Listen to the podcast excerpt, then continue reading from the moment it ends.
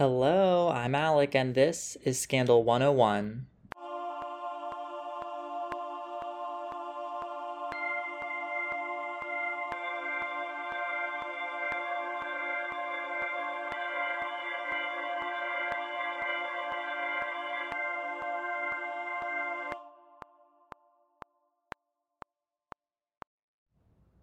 Happy Friday and happy October. I hope that your first day of October is going super duper well.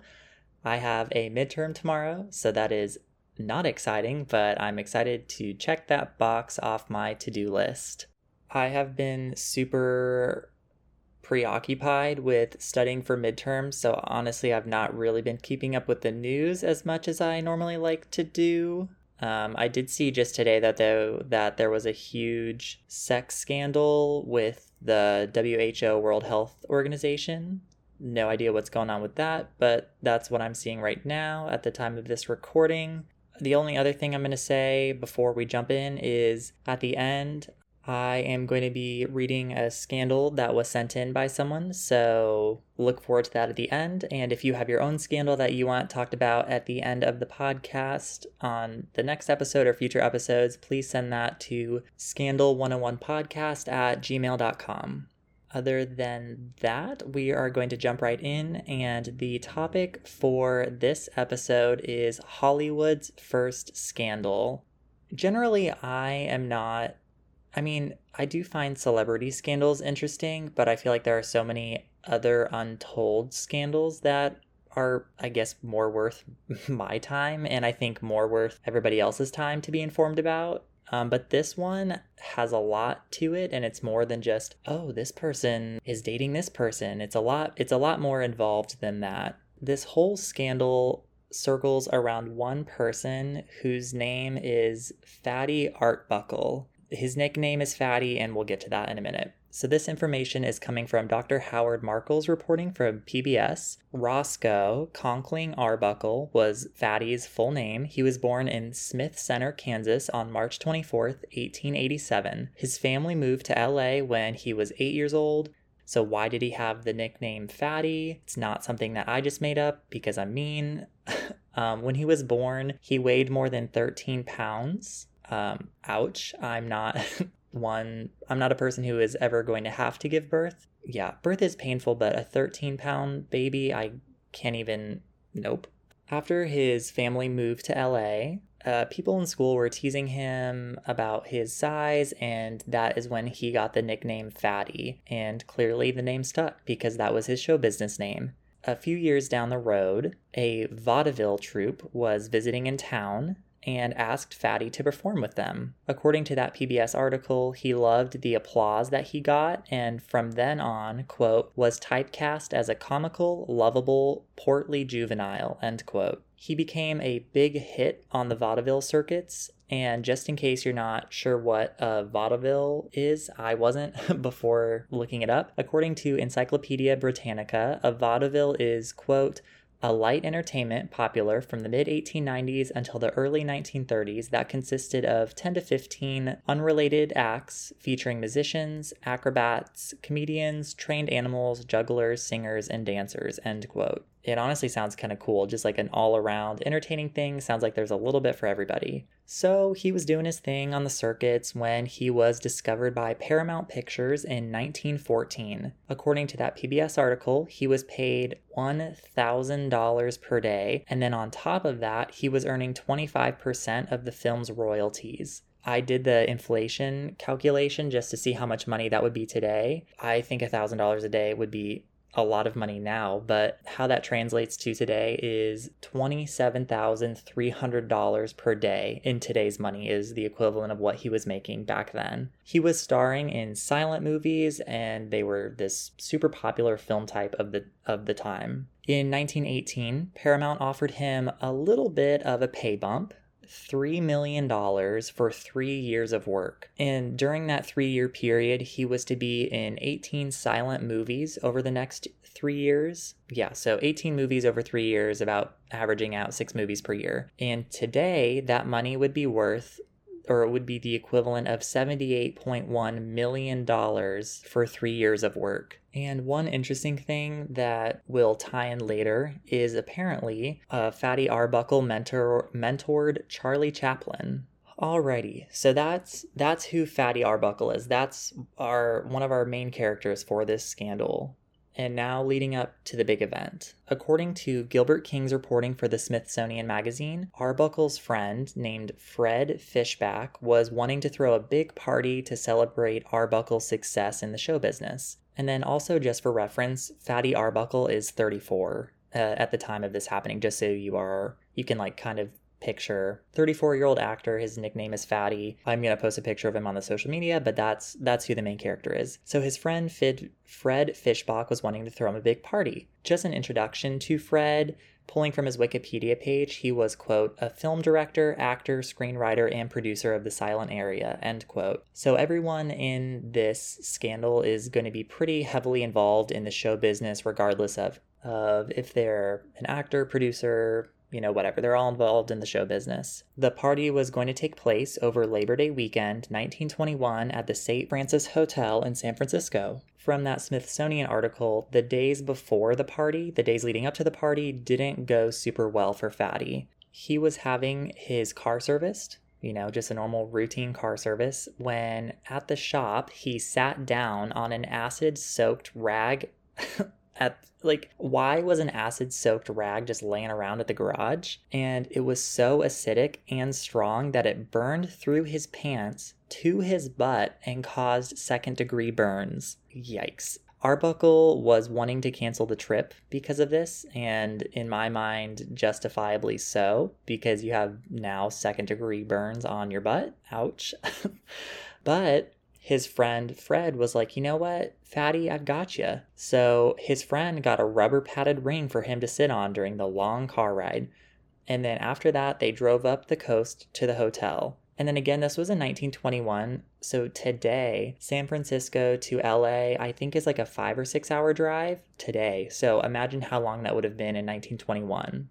From the PBS article mentioned earlier, there was a lot of alcohol that was being brought to this party, and this party happened in 1921, which was during the era of Prohibition, where alcohol was illegal. Fred, who was Fatty's friend, was the one who brought along the booze, and he also brought, quote, lots of eager starlets and music, end quote. There were a lot of up and coming actresses there at the party, and one of those actresses was Virginia Rappe. So, who is Virginia Rappe? According to multiple sources, and you can find the show notes on the website, I'll link those at the end. Rappe was someone who had a long, a long promising career ahead of her. From Clémence Michallon's reporting for Independent, Rappe was both a model and an actress and had been uh, in 13 movies up until that point. She was also someone who fought for women's in- women's equality and rights. So not only was she talented, but she was someone who was fighting for something that she was passionate about. So it sounds like she was definitely someone who had a bright, bright future ahead of her. and the fact that I'm saying that can probably give you some foreshadowing as what's as to what's going to happen. So, this party was taking place at the St. Francis Hotel in San Francisco. According to Jennifer Rosenberg's reporting for ThoughtCo, the rooms were checked into, and the rooms were 1219, 1220, and 1221. Those were on the 12th floor of the hotel. And the party was going to be taking place on Monday, September 5th, 1921, which was Labor Day that year. Okay, so just so you can picture kind of how the rooms are set up, imagine like you're drawing a big rectangle. On one side of the rectangle is room 1219, which is a bedroom and a bathroom. And then in the middle is room 1220, which is kind of like a sitting room. It's a main room where the party is. And then room 1221 is on the other side of the rectangle, and that is also a bedroom and a bathroom. Okay, so we've got the layout. It's basically a middle room, and then on each side of the middle room is a bedroom with a bathroom inside of it. Heather Monroe's article titled The Death of Virginia Rappe says that Rappe and Arbuckle had apparently met in the past before, but apparently Rappe wasn't a fan. Quote, Virginia was revolted by Fatty, who behaved in a crude and classless manner, end quote. Rappe apparently didn't know that Fatty was going to be there. Um, I I don't I don't really know. I couldn't find a lot of clear information as to how if there was like a guest list to the party or if there was information on who was hosting the party. Um, I don't really know all about that, but that's that was from that one article, and I did see it somewhere else as well. Um, but according to this and many other articles, regardless of whether she knew that he was going to be there or not, one thing that was constant across all these articles is that alcohol was flowing very heavily throughout this party. And again, this was during Prohibition, so alcohol was not readily available. So anytime there was alcohol, people were just slamming slamming it down, throwing it back, enjoying it while they could have it. This party kicked off around 10:30 a.m., which starting early for sure. Um, and unfortunately, Rapp started to feel unwell by the by the early afternoon. From Heather Monroe's article, Virginia went in into Fatty Arbuckle's suite, and what happens next is debated. Remember the layout of the rooms. You have a bedroom with a bathroom in it, a long kind of like main party area, sitting room, and then the other side is another bedroom with a bathroom. So the bedrooms are not connected, they're not next to each other, they are completely on opposite sides of that center room where the party is happening, where presumably it is loud. Here is Fatty Arbuckle's version of the events of what happened. According to Arbuckle's versions of events, as reported in the ThoughtCo article mentioned earlier, Arbuckle says that he went to go back into his room to change clothing and he found Virginia vomiting in his bathroom. He then apparently tried to help help her clean up and uh, brought her to his bed just to like lay her down, let her get to feeling better, all that good stuff. Um, he thought that she had just drank too much, was overly intoxicated, and then he went back to the party. He then apparently returned to the room a couple of minutes later to find her on the floor. He then helped her back up onto the bed and apparently went out to try and get help.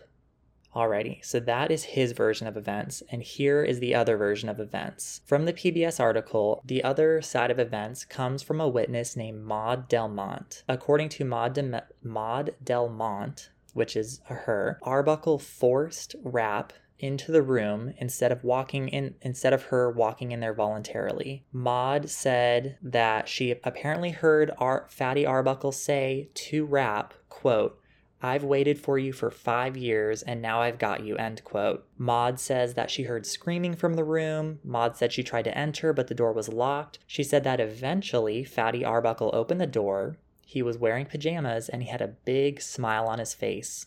After that, Delmont said that Virginia Rapp was on the bed, apparently in pain, yelling, I'm dying, I'm dying, he did it. Some sources also say that uh, Virginia Rapp was on the bed naked and bleeding. Other sources say that she was tearing at her own clothing. From the ThoughtCo article, though, tearing at her clothes was apparently something that Virginia Rapp did regularly when she was drunk. Regardless of that fact, Arbuckle is saying, I tried to help her. She was overly intoxicated. I put her on the bed. She was puking. I got out. I came out to get help. Maud Delmont is saying, I heard screaming I heard you say, I've waited for you for five years and now I've got you. And I heard Virginia say, I'm dying, I'm dying. He did it. Clearly, two very different versions of events that have been going on. One event is saying, I'm trying to be a helpful person, and the other implying that Fatty Arbuckle raped Virginia Rapp and now she's in pain, saying that she's dying. Here's the problem though the problem is Maud Delmont. From an article titled The Many Trials of Fatty Arbuckle in the Bar Association of San Francisco, Maud Delmont was someone with an extreme criminal record. Her record included extortion and fraud. She was well known to constantly lie, and later, when this goes to trial, she has to be omitted from the witness list because of her lies. Also, from Gina Dimuro's article in All That's Interesting, Delmont had a reputation, quote, for procuring girls for Hollywood parties, using those girls to instigate scandalous acts, and then blackmailing celebrities anxious to keep those acts quiet, end quote. And another problem with Maud Delmont is from Mick LaSalle's article in the in Datebook for the San Francisco Chronicle.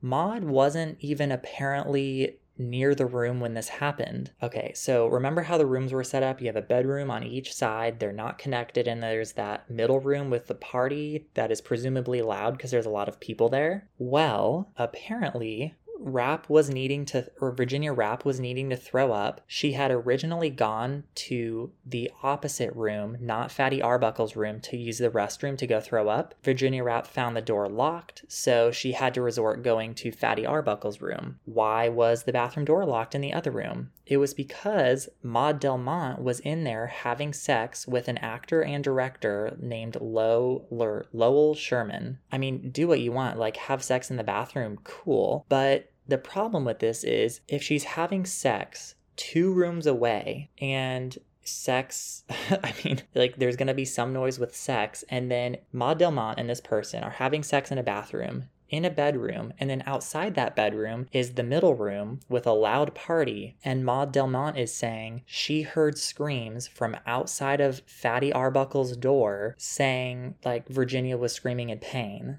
How could how could it be possible that Maud Delmont was in the bathroom having sex with someone and at the same time was outside of Fatty Arbuckle's door hearing screams? It it it's just not possible. From Heather Monroe's article, both Maud Delmont and then Al Shemshire arrived and tried to help, and Al was Virginia's manager and was also Fatty Arbuckle's friend. They tried to give her an ice bath, which made the pain worse. Maud Delmont also tried rubbing ice on Virginia Rapp's stomach, which I don't really understand how that's much different than an ice bath, but whatever. Um, and also, according to Maud Delmont, Arbuckle apparently threatened to throw Virginia Rapp out of the window for being so loud. But again, that's coming from Maud Delmont, who so far is a pretty shady character. Eventually, a doctor is called in. Virginia Rapp is examined around 4 p.m., and nothing is found to be wrong. Later, another doctor comes around 7 p.m., and Virginia is given a shot of morphine to help with the pain. A second doctor, Dr. Beardsley, came the next day and determined that her bladder was injured. He couldn't really figure out what would have made that happen, but he thought that it was likely to be external forces. Her condition kept getting worse, and taking her to the hospital wouldn't be a good option because it would have involved the police. And again, remember at the time, this was during Prohibition. Alcohol was outlawed, and this party had a lot of alcohol. And these people were famous actors and actresses, so none of them were wanting to get the police involved. So instead, she was sent to a maternity hospital, which simply put did not have the right resources there to help her for what was going on. Once there, her diagnosis was alcohol poisoning. Her health declined over the next few days. She slipped into a coma and then later died on September 9th. Alrighty, let's bring it back to our friend Maud Delmont. From the same article in the Bar Association, on September 7th, Maud sent an interesting telegram. This telegram said, quote, We have Roscoe Arbuckle in a hole here. Chance to make money out of him. End quote. From that PBS article from earlier, Maud Delmont told the police that Arbuckle had raped Virginia and that it was his weight that ruptured her bladder. Al, again, who was Virginia's agent, made the story worse. He said that Fatty Arbuckle used a piece of ice to rape her, which then, through rumors, got transfer got transformed to a Coke bottle or a wine bottle. However, there were other witnesses there that completely countered these rumors that said that Arbuckle was trying to use ice to help relieve her stomach pain. So, two days or one or two days after Virginia's death, depending on the source, Arbuckle was charged with manslaughter. Arbuckle's story, as described earlier, was that Virginia had come into the room, was complaining of shortness of breath, and began vomiting. He then tried to help her and eventually called the hotel doctor from multiple sources, they these sources were saying that even before Fatty Arbuckle had gotten to trial, he was tried and convicted in the press. Rumors such as the Coke bottle and the wine bottle, they were spread like wildfire. From the Independent article mentioned earlier, a week after his arrest, his movies were banned. Quote, Less than a week after his arrest, his films had been pulled from every screen in America, end quote. The Smithsonian Magazine article from earlier reported that his friends Buster Keaton and Charlie Chaplin vouched for his character and thought that the charges were false. So you have these conflicting stories, you have an unreliable character Maud Delmont, and then you have these big these big names like Charlie Chaplin saying there's no way he would have done this. And obviously you want a full investigation to be done. You don't want to take people at their word, but when you take into consideration everything that we know so far, it's kind of seeming more likely than not that Arbuckle's story is the true version rather than Maud uh, Maud Delmont's story. And then from Gina Dimuro's article, one reporter said that the scandal, quote, had sold more papers than the seeking than the sinking of the Lusitania, end quote. This only I, I mentioned that just to go to show the heyday that the reporters were having with this. Some of the articles I read were talking about how this story was written about purely to sell articles and rumors were made up. No one really cared about the truth of the matter. It was that this famous Hollywood actor was accused of rape and charged with manslaughter, and now this other actress is dead. There wasn't a lot of value of truth as to what was happening. It was just, how can we sell the most papers? From that Smithsonian article, another character named Matthew Brady who was the San Francisco district attorney at the time, quote, saw this case as the perfect opportunity to jumpstart his career in politics, end quote. So again, we have someone else who's wanting to take advantage of this opportunity and wanting to do this rather than get to the truth of the matter. Matthew Brady's star witness, Maud Delmont, was giving him troubles. She had to be omitted from the witness list because of her constantly changing story and lies. Regardless of this, he still goes to he still takes this to trial. Fatty Arbuckle's lawyers introduced medical evidence showing that Virginia Rappe had a chronic bladder condition and that her autopsy concluded, quote, there were no marks of violence on the body and no signs that the girl had been attacked in any way, end quote. And also another interesting thing from that same article was that Fatty Arbuckle's defense team had witnesses ready to testify who had damaging info- uh, they had damaging information about Virginia Rappe and Virginia Rappe's past, but Fatty Arbuckle wouldn't let them testify, quote, out of respect for the dead, end quote. You know, you want this to go to trial, you want there to be a trial based on the facts, but I think that says something about Fatty Arbuckle's character is that he wasn't wanting character assassination of Virginia Rappe because she wasn't there to defend herself. The doctor from the hotel from earlier, he testified that Fatty Arbuckle did not try to sexually assault her, but the prosecutor got the point dismissed as hearsay. At the end of the first trial, and yes, I say first trial because there are multiple uh, there are multiple. At the end of the first trial, the jurors voted 10 to 2 for acquittal, so they were deadlocked, so hung jury went to a second trial. After the second trial, another deadlock. The third trial, Arbuckle finally let the witnesses with information about Virginia Rappe testify, and they testified that Virginia Rappe, quote, suffered previous abdominal attacks, drank heavily and often disrobed at parties after doing so, was promiscuous, and had an illegitimate daughter. End quote. Which, I mean, having an illegitimate daughter and being promiscuous, like, yeah, that's I mean, is not super relevant, but the fact that she had previous abdominal attacks, drank heavily, and often disrobed at parties after doing so is pretty good circumstantial evidence to help reinforce Fatty Arbuckle's um, story. After about five minutes of deliberation, he was acquitted. And then four of the five minutes were spent writing a statement, and I'm going to read part of it right now. Quote, Acquittal is not enough for Roscoe Arbuckle. We feel like a great injustice has been done to him. There was not the slightest proof adduced to connect him in any way with the commission of the crime. He was manly throughout the case and told a straightforward story which we all believe. We wish him success and hope that the American people will take the judgment of 14 men and women that Roscoe Arbuckle is entirely innocent and free of all blame. End quote. After the trial, he was banned from appearing on screen, even though he had been acquitted, but that decision was changed eight months later. He changed his screen name to William B. Goodrich, which, when you shorten it, is Will Be Good. So, kind of interesting. Um, and he worked behind the scenes on movies for his friends who remained loyal to him throughout the whole tr- throughout the whole trial. Unfortunately, he was barely making any money and he had spent around $700,000 on his defense over the trials. This was kind of before he was it, he was still making a lot of money before all this happened, but this was before his like million dollar deal was supposed to go into place, from what I could tell from the dates. So he had a lot of money before the trial, but it wasn't like he had millions and millions and millions of dollars. So he spent a lot of money on the trial, and then a little more than a decade later, he died of a heart attack in his hotel room at the age of 46 on June 29th, 1933. And then from that San Francisco bar article, Matthew Brady, who was the prosecutor, he never achieved the political fame he wanted. His conduct during the trial greatly damaged the office of the prosecutor. And by this, I mean like focusing on his political career rather than focusing on the actual merits of the trial. I'm going to wrap up this scandal with a quote from that San Francisco Bar article.